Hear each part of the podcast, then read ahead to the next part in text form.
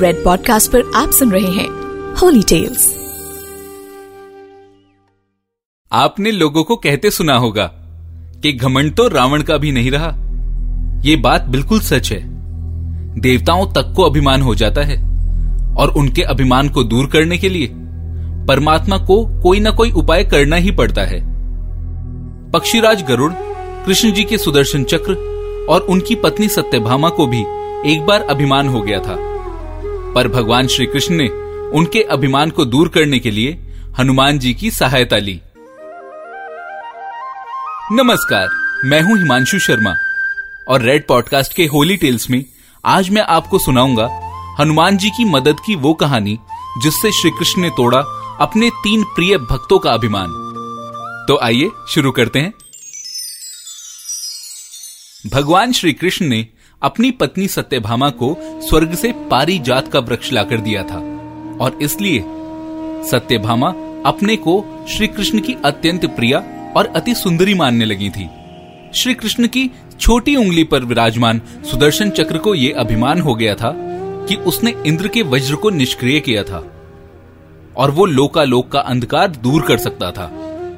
और वो ये भी सोचने लगा था कि भगवान श्री कृष्ण अंततः उसकी ही सहायता लेते हैं इन दोनों के साथ ही पक्षीराज गरुड़ भगवान कृष्ण के वाहन थे।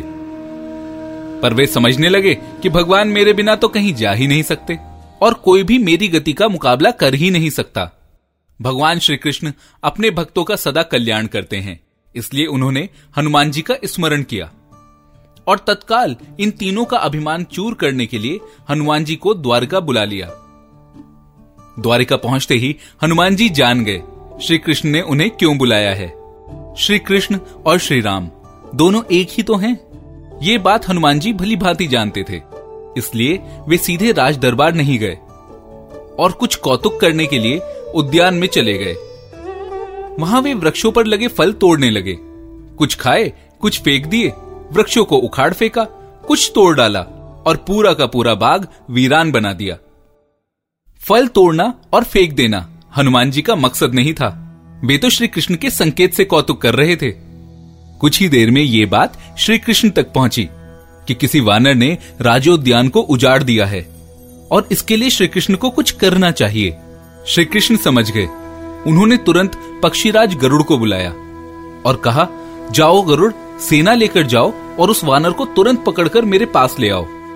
तब गरुड़ ने कहा प्रभु एक मामूली वानर को पकड़ने के लिए सेना की क्या ज़रूरत है? मैं अकेला ही उसे मज़ा चखा दूँगा।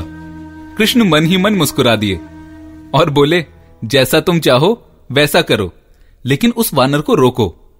श्री कृष्ण की अनुमति पाकर गरुड़ राज तुरंत हनुमान जी को पकड़ने के लिए राज्योद्यान के लिए निकल पड़े। वहाँ पहुंचकर उन्होंने हनुमान जी को ललकारा। हे वानर, बाग क्यों उजाड़ रहे हो? फल क्यों तोड़ रहे हो? चलो तुम्हें श्री कृष्ण बुला रहे हैं। हनुमान जी ने उनकी इस बात पर कोई ध्यान नहीं दिया और कहा, मैं किसी कृष्ण को नहीं जानता। मैं तो केवल श्री राम का सेवक हूँ। जाओ कह दो अपने कृष्ण से, मैं नहीं आऊँगा। ये सुनते ही पक्षी राज गरुड़ क्रोधित हो गए और चिल्लाकर हनुमान जी से बोले, अगर तुम नहीं चलोगे वानर तो मैं तुम्हें पकड़ कर ले जाऊँगा। हनुमान जी मन ही मन मुस्कुरा रहे थे। उन्होंने कोई उत्तर नहीं दिया।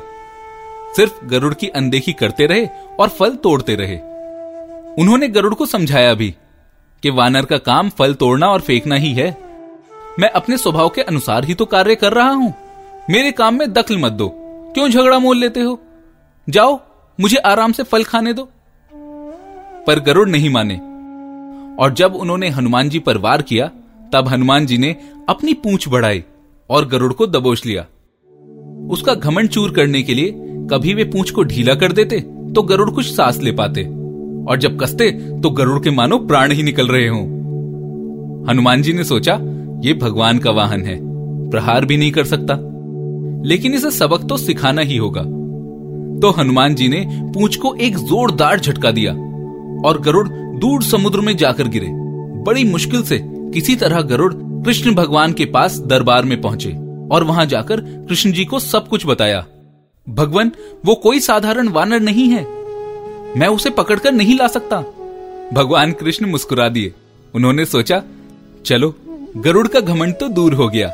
लेकिन अभी इसके वेग के घमंड को चूर करना बाकी है। भगवान कृष्ण ने गरुड़ से कहा, गरुड़, हनुमान तो श्री राम के भक्त हैं। इसीलिए मेरे बुलावे पे वे नहीं आए। यदि तुम कहते कि श्री राम ने बुलाया है तो फ़ौरन भागे चले आते। हनुमान इस वक्त मलय पर्वत पर चले गए हैं। तुम तेज़ी से जाओ और उनसे कहना, श्री राम ने उन्हें बुलाया है। तुम तेज उड़ सकते हो, तुम्हारी गति बहुत है। इसलिए उन्हें साथ ही ले आना, ताकि जल्दी से जल्दी तुम उनके साथ यहाँ पहुँच जाओ। गरुड़ पूरे वेग से उड़े और मलय पर्वत पर जा पहुँचे।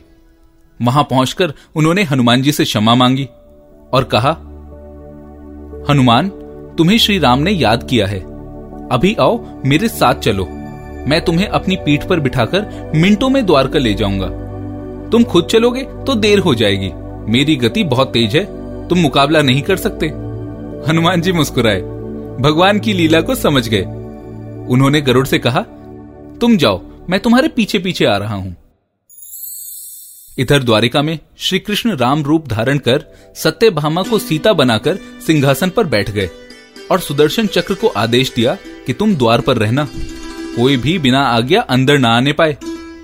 श्री कृष्ण समझते थे कि श्री राम का संदेश सुनकर तो हनुमान जी एक पल भी नहीं रुक सकते। अभी आते ही होंगे। उधर मलय पर्वत पर हनुमान जी ने गरुड़ को तो विदा कर दिया और स्वयं उससे भी तीव्र गति से उड़कर उससे पहले ही द्वारका आ पहुँचे। श्री कृष्ण के दरबार के द्वार पर सुदर्शन चक्र ने उन्हें रोककर कहा बिना आज्ञा अंदर जाने की मनाही है। तब हनुमान जी ने कहा, जब मुझे श्री राम बुला रहे हो तो मुझे विलंब बिल्कुल सहन नहीं है। ये कहकर उन्होंने सुदर्शन को पकड़ा और अपने मुँह के अंदर दबा लिया। जब वे अंदर गए तो उन्होंने देखा सिंहासन पर श्री राम और सीता जी बैठे थे। हनुमान जी समझ गए। उन्होंने श्री राम को प्रणाम किया और कहा, प्रभु, आने में देरी तो नहीं हुई? साथ ही उन्होंने सीता जी की तरफ़ देखते हुए कहा प्रभु माता कहाँ है? आज आपके पास एक कौन सी दासी बैठी है? जब सत्यभामा ने ये बात सुनी तो वे लज्जित हो गईं, क्योंकि वे समझती थी कि श्री कृष्ण द्वारा पारिजात लाकर दिए जाने से वे विश्व की सबसे सुंदर स्त्री बन गई हैं। इस तरह सत्यभामा का भी घमंड चूर हो गया और उन्हें अपनी असलियत ज्ञात हुई। कुछ ही देर बाद गरुड़ तेज गति से उड़ते हुए हाफते हाफते दरबार में पहुँचे। उनकी साँसें फूल रही थी, थके हुए लग रहे थे। पर जैसे ही उन्होंने हनुमान जी को दरबार में देखा तो वे चकित हो गए। मेरी गति से भी तेज गति से हनुमान दरबार में पहुँचे कैसे? ये सोचकर वे लज्जा से पानी पानी हो गए। पक्षीराज गरुड़ के बल का और तेज गति से उड़ने का घमंड अब चूर हो गया था। श्री राम ने हनुमान जी से पूछा, हनुमान तुम अंदर कैसे आए? किसी ने तुम्हें रोका नहीं? तब हनुमान जी बोले, रोका तो था भगवान, सुदर्शन चक्र ने। लेकिन मैंने सोचा आपके दर्शनों में विलंब होगा, इसलिए मैं उनसे उलझा नहीं। उन्हें बस मैंने अपने मुँह में दबा लिया था। ये कहकर हनुमान जी ने मुँह से सुदर्शन चक्र को निकालकर प्रभु के चरणों में डाल दिया। श्री कृष्ण यही तो चाहते थे। श्री कृष्ण ने हनुमान जी को गले लगा लिया। हृदय से हृदय की बात हुई और फिर उन्हें विदा कर दिया। परमात्मा अपने भक्तों में अभिमान नहीं रहने देते। श्री कृष्ण अपनी पत्नी सत्यभामा, पक्षीराज गरुड़ और सुदर्शन चक्र का घमंड दूर न करते तो परमात्मा के निकट वे कभी नहीं रह सकते थे। श्री राम से जुड़े व्यक्ति में कभी अभिमान हो ही नहीं सकता। ना तो श्री राम में अभिमान था, न उनके भक्त हनुमान में, इसीलिए दोनों एक हो गए, न अलग थे, न अलग रहे। मैं हूँ हिमांशु शर्मा और आप सुन रहे हैं रेड पॉडकास्ट पर होली टेल्स ऐसे और कई किस्सों के लिए लॉग ऑन करें the astrologic dot com you are listening to Red podcast holy tales return by Himanshu Sharma audio design by Ayush Mehra send your feedback and suggestion writers at podcast at Red F M dot I N